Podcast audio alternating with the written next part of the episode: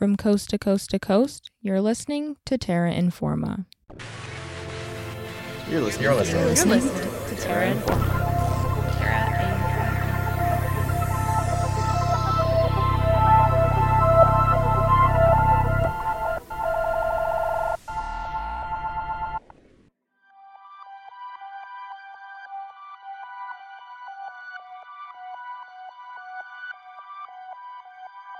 Music has a strong ability to communicate complex topics and emotions.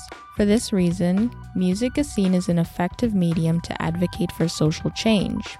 In effect, any idea that seeks to alter the course of human history. It's no surprise, then, that environmentalism has found itself woven in a significant number of musical works produced in the last 50 or 60 odd years.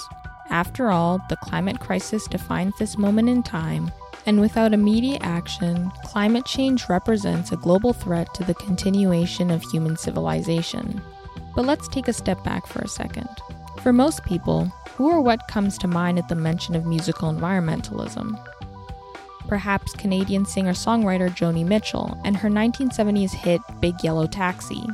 Or maybe the likes of Woody Guthrie, Pete Seeger, or Malvina Reynolds with their prolific careers in folk music or maybe contemporary artists like Bob Dylan, Neil Young, U2, or Radiohead. The most glaring observation across these examples is that popular musical environmentalism reflects what Timo Mueller and Elaine Philippe Duran call the pale of white environmentalism. And to a lesser extent, it also highlights the oversized representation of folk and folk rock in the realm of musical environmentalism.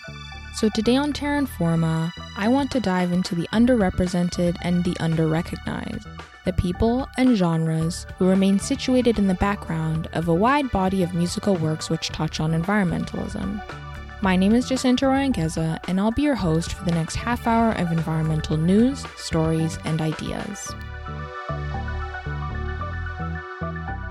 Before we begin this episode, I would like to acknowledge that this episode was produced on Treaty 6 territory in Amiskwaciwâskahikan, Beaver Hills House, or so called Edmonton.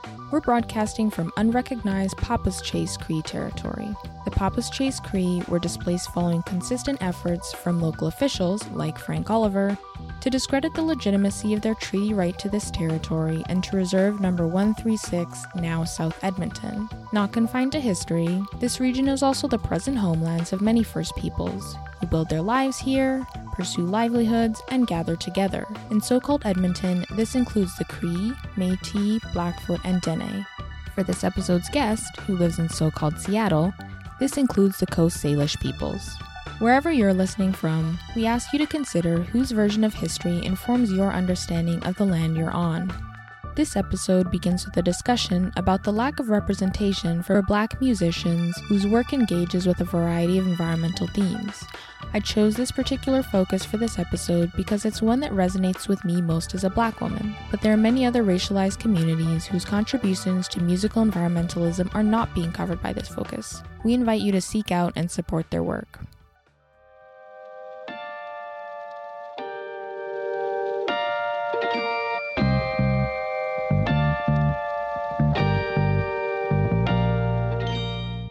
This week, we're diving into the underrepresented and the underrecognized, the people and genres who many people don't think about when considering environmentalism in music. To start today's episode, I'm bringing you my conversation with Rashina Fountain, who I'll let introduce herself in her own words.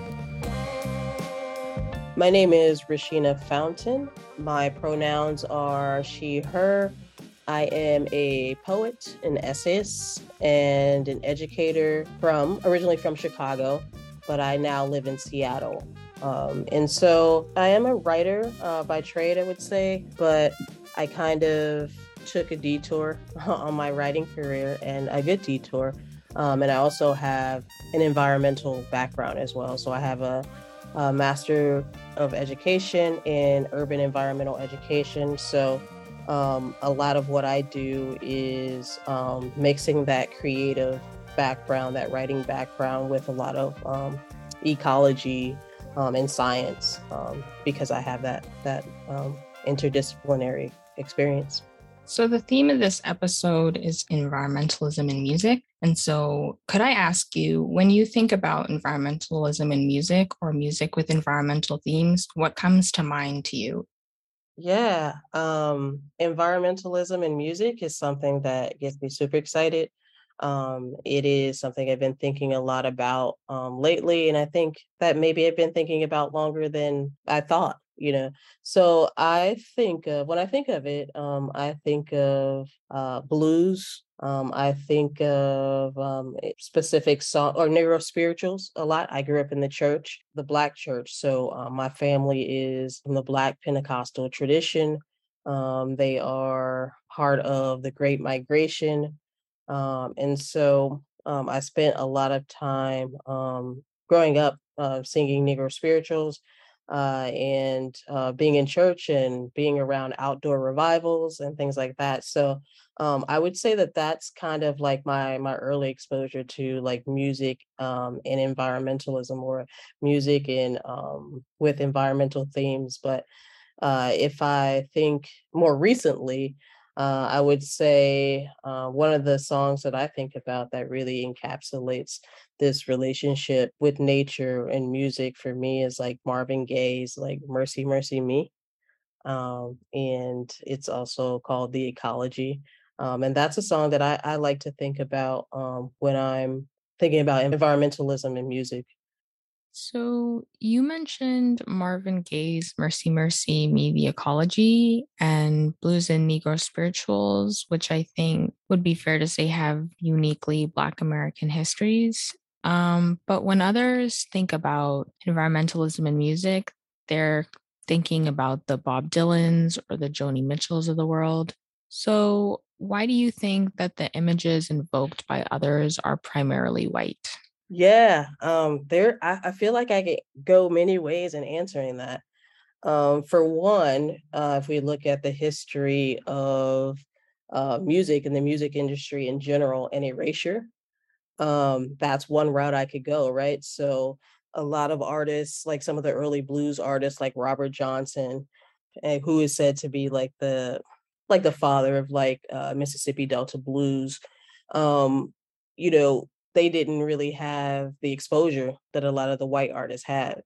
But a lot of those white artists did have, were influenced by some of these early blues musicians and early folk musicians that didn't have um exposure or you know were erased or whose song you know for many reasons because of racism um and so that's one route i could go um but also I think when we think about environmentalism in general, or not me, but just the the ethos within um, society, that it is white, right? It is like um, people thinking about uh, protests and uh, maybe people uh, being tied to trees or you know tying themselves to trees to save them and things like that.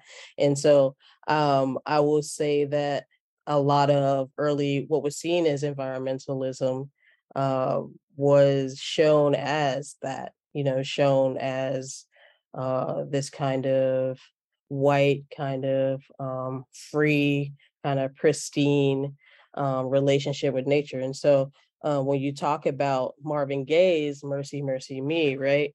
Um, so that song specifically, right, is talking about environmental degradation right, is talking about um, a lot of a lot of issues that um, disproportionately impact uh, Black communities and impact um, Indigenous communities, um, and so uh, those that song may not present this like um, worry free kind of I'm just connected with nature point of view, right? So it is, I think, a lot of the songs, even when you, I talk about like Negro spirituals or talk about uh, some of the gospel music that I have been exposed to, right? So it it isn't in the um, realm of uh, we go into the forest and we find ourselves and um, you know there's this this return to nature that we we uh, uh, want to um, rediscover, right? So, you know, in the early uh,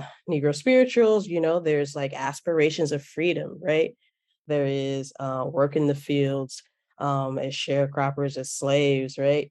And so there's this like um, different relationship with nature that isn't necessarily like I'm I'm I'm out here uh, because I'm finding this like freedom or rediscovery. So that so yeah, I would say that um, there's a, a couple things, and there's the racist uh, music industry, or the um, and and also there's this like myth of um, what a, a traditional nature relationship should look like and who should be delivering that message, right? Somebody like Marvin Gaye who struggled with addiction and things like that. Maybe he doesn't represent that pristine view.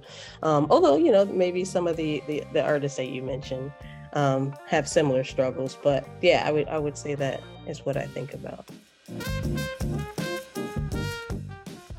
I think racism in the music industry is at the top of people's minds when they consider why black musicians may not have the same level of mainstream recognition when it comes to musical environmentalism. After all, this is the same music industry that was the intended target of the 2021 Blackout Tuesday event, a call to action for major players across the music industry to reflect on the ways they benefit from or harm black people in the wake of George Floyd's death. But I want to dive deeper into the myth that guides the nature relationships of black people and how it impacts their ability to be at the forefront of musical environmentalism. So there, yeah, there is a myth, um, and especially uh, an author like uh, Dianne D. Glave, uh, Rooted in Earth, um, is a book that she wrote uh, that goes deep into some of the myths and, and, and talks about the idea that Black people have this like lack of empathy or lack of this apathy towards like nature, right? Um, and so yeah, so that that is one of the myths. Um, you know, uh, as working in um, environmental organizations, one of the things that I heard over and over again as a new person entering this space, the question would be, how do we get people of color, how do we get Black people into nature? And that's that myth was repeated, um, or that that question driven by a myth, and the myth is that Black people do not have this relationship with nature. It, it points to some of the things that I said earlier about how we express or how Black people express the relationship with natural environment, right? Or even how Black people are positioned uh, within that discourse. So at times, uh, like in conservation, um, there can be maybe this empathy for uh, wildlife populations, um, this empathy for um, you know spaces, green spaces that are um, not human centered.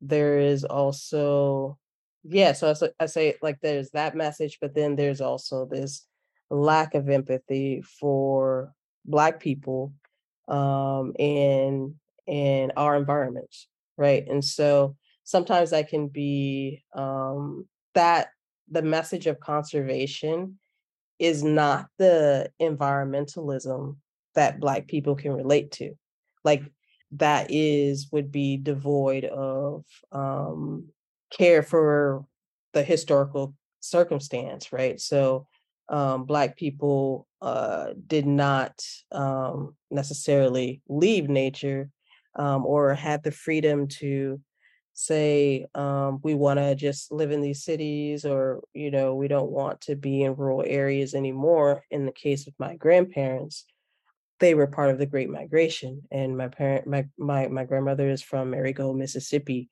um, and so she migrated not because she didn't like to have a relationship with the land um, but because of racist policies because of violence uh, because of lynching because of uh, more opportunity uh, potentially for freedom in Chicago. Um, and so I will say that that history, yeah, that kind of relationship with the land is different than a lot of uh, mainstream conservation, how it presents um, uh, sustainability or presents presents um, environmental harmony.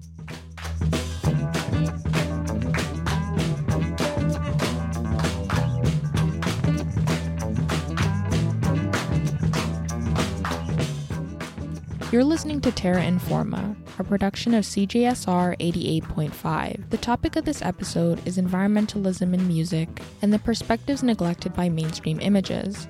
In the first half of this episode, you heard my conversation with Rashina Fountain about the lack of mainstream recognitions for black musicians within musical environmentalism. We're diving back into this conversation, but with a focus on two lesser thought genres hip hop and blues. Yeah, um, I think um, because of the erasure um, and because of um, attitudes in, in uh, mainstream environmentalism like music um, is a good clue and a good um, way to kind of remember black environmental relationships. And so i would say folk music. I mentioned that earlier right? And you mentioned people like bob dylan um, tracy chapman you know uh, is someone one of my favorite songs of hers uh, is Rape of the World. Um, and that is a song um, that talks about environmental degradation. And I, I would say that majority of the the songs that I've found happen to talk about environmental pollution and, and degradation. And I think because if you think about a genre like hip hop, right? Yeah, hip hop is was built in urban centers, right? Um, and so a lot of the most impacted people for um, environmental pollution and um, environmental degradation uh, would, would happened in those urban centers. Like, um, and so I would say that um, yeah, so yeah, so I would say hip hop is, is a is a good um, glimpse into uh, people talking about the environment. Um, Mos Def uh, has made songs about the natural world. Um, who else? Common and the Hip Hop Caucus uh, at the height of the Flint, Michigan. Um, I don't know if that's like a, uh, everyone's familiar with that in terms of um, so United States, uh, Flint, Michigan had a water crisis uh, where there's a high amount of lead in the water, so high that it was causing like lesions on people's skin. Uh, that's happening right now in Jackson, Mississippi, um, as well. But yeah, at the height of that, um, the hip hop artist Common um, came together along with the Hip Hop Caucus uh, and uh, made a song um, that was called Trouble in Our Water right? Um, and it was uh, the video for that was really powerful. Um, and I think that there there is just like a long tradition of activism in general uh, in hip hop, right? So the beginnings of hip hop were um, to voice uh, some of the concerns or, or, or social issues uh, for people who didn't necessarily have a voice in, in like uh, mainstream. And I know everyone listens to hip hop now, right? But before, um, it was a tool. And I think that um, just like it's a tool to talk about any any issue, and artists are um, and have been have used it to talk about um, environmental degradation. So I want to shift away from hip hop and maybe towards another genre, uh, specifically blues. And I chose blues because I think it would be accurate to say that you consider yourself a blues artist, if not, then a blues guitarist. And if you don't mind me asking, how did you develop that interest? And how do you see um, environmentalism being incorporated into the genre, or how do you incorporate it yourself? Yeah. Yeah, I could talk about the blues. Um, yeah, I I um would consider myself a a blues guitarist. Um, as I said, I grew up um in church and my great grandparents um have a church and uh, it used to be on the west side of Chicago, but now it's in a suburb of Chicago. Um, and my father plays uh, music and plays plays guitar. And so um, I grew up what I thought was just playing um, gospel music, um, but then I learned that I was also kind of playing the blues because they're you know it was like southern southern music. Um, and then I, I, I started to um, research blues artists and um, played at a blues club and did a, a whole bunch of stuff. But yeah, so I would say that I first got into that practice um, in the church, but then I, I switched up, which is a lot of the story of many blues um, people uh, and you know the devil's music. Maybe it's what what people would say that I, I did. Um, but yeah, um, and so I would say um, I'm I'm drawn to blues because of a lot of I would say this the spiritual outlet. Um, and, and and what I mean by that is um, blues for me is um, another way of communicating, right? So it's like access to this um, black way of knowing and being that isn't communicated with speech, right? I mean, there are singers who sing it, but in terms of guitar playing, it's this improv- improvisational, um, improvisational practice uh, that really comes from feeling, you know, from a feeling that you feel um, within a certain set of notes. And so these feelings, these notes are, are um, from uh, my my grandmother is from the Mississippi Delta, and so um, these notes that I'm playing and this way of playing is like in some ways a way that I can communicate with the past, right? Can connect with the past that I feel kind of severed from because of displacement and things like that. Um, and so um, yeah, so blues for me is like how I can like travel, right? To to the south that um I don't necessarily oh, have have as much access as I used to. Um and in terms of blues and environment, I think um so I use blues uh mood and so blues is a is a is actually it's a um it's you use it in music but it's also uh just like a mood right it's like the way that you can communicate uh, this uh, kind of sad, um, depressive, uh, or it can be um, a way of communicating like sexuality. Um, there, there's so many. So there's like this blues mood um, in Black tradition, and so um, the way that I use blues um, is I um, use it within my writing to communicate um, environmental relationships, right? So it's a way that I kind of like, um, and and the way that I I do that is um, I try to do a lot of improvisation within my writing as well. So again, um, trying to um, communicate a way of being and a way of knowing.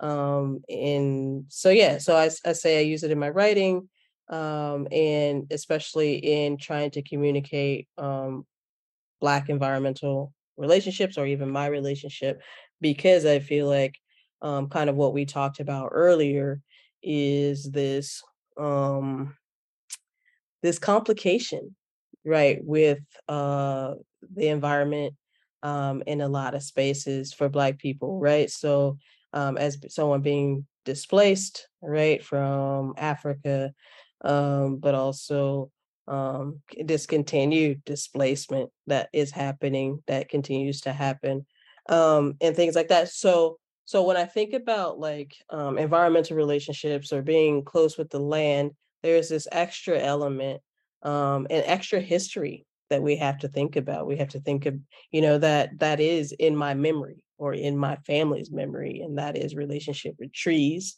right? Um, and Salves lynching, uh, that is relationship um yeah with space with with you know having to pick cotton and so i think um blues uh is representative of all of that. It's like pretty you hear it um and we've been able to take something really painful and turn it into something really pretty um and but it's also this like sorrow that you express um, that isn't expressed with words. Um, and I think that, yeah, and especially as it relates to the land too, um, it's a lot of blues was created in the Mississippi Delta.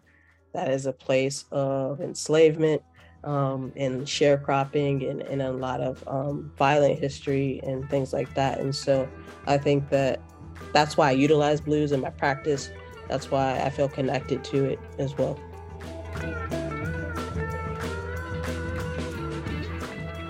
Yeah, I feel like blues is an under examined genre when it comes to musical environmentalism, especially because it has like a long history of telling stories about environmental relationships or even just covering different environmental themes like um, environmental vulnerability or displacement or just like environmental justice in general. And that's especially true with like its origins tied to the Mississippi Delta, as you mentioned, uh, where flooding dates back kind of decades, if not centuries, and people in the area are um, pretty vulnerable to climate change and its effects. But yeah, but it still remains an under underrated genre.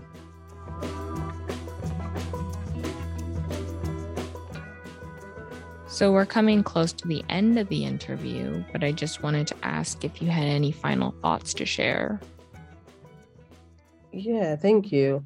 Um, you know, it's a it's a great like revisiting um black music and looking at um whether that's folk, um, funk, blues, hip hop, and just like revisiting it, um, I think is a good way to kind of understand uh black environmental relationships and um, a way to uh, see that the myth, you know, see the myth in that's conveyed in society um, that black people have had always had whether that's like in some ways forcibly um, but like uh, like had a had a relationship with nature um, and so uh, the relationship that is um, often pushed into um, mainstream society um, is definitely not the only way to um, have a relationship with the environment. Yeah, so we're at the end of the interview now. So I just wanted to ask Is there anywhere people can reach you for more information or to engage more with your work? Yeah, um, so I need to update my website, but I'll be doing that in the next couple weeks. But yeah, RashinaFountain.com um, is uh, where I try to link everything that I'm doing, um, anything that I'm working on. Um, yeah, I will, will say that RashinaFountain.com, uh, Climate Conscious Collabs um, contains some of some of my work. I do have um, in the process of getting my my memoir out there. Um, so that'll be on RashinaFountain.com.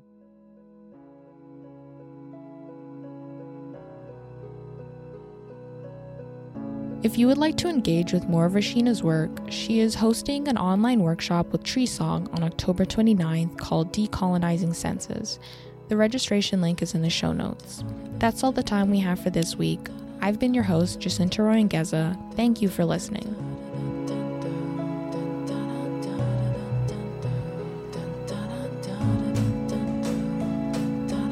Terra Informa is a production of CJSR 88.5 FM, and all of our content is created by a team of volunteers. Big shout out this week to Rashina Fountain for the interview.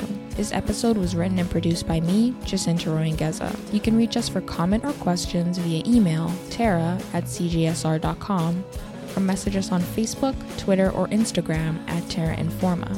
For previous episodes, check out our website, terrainforma.ca. Catch you next week, right here on Terra Informa.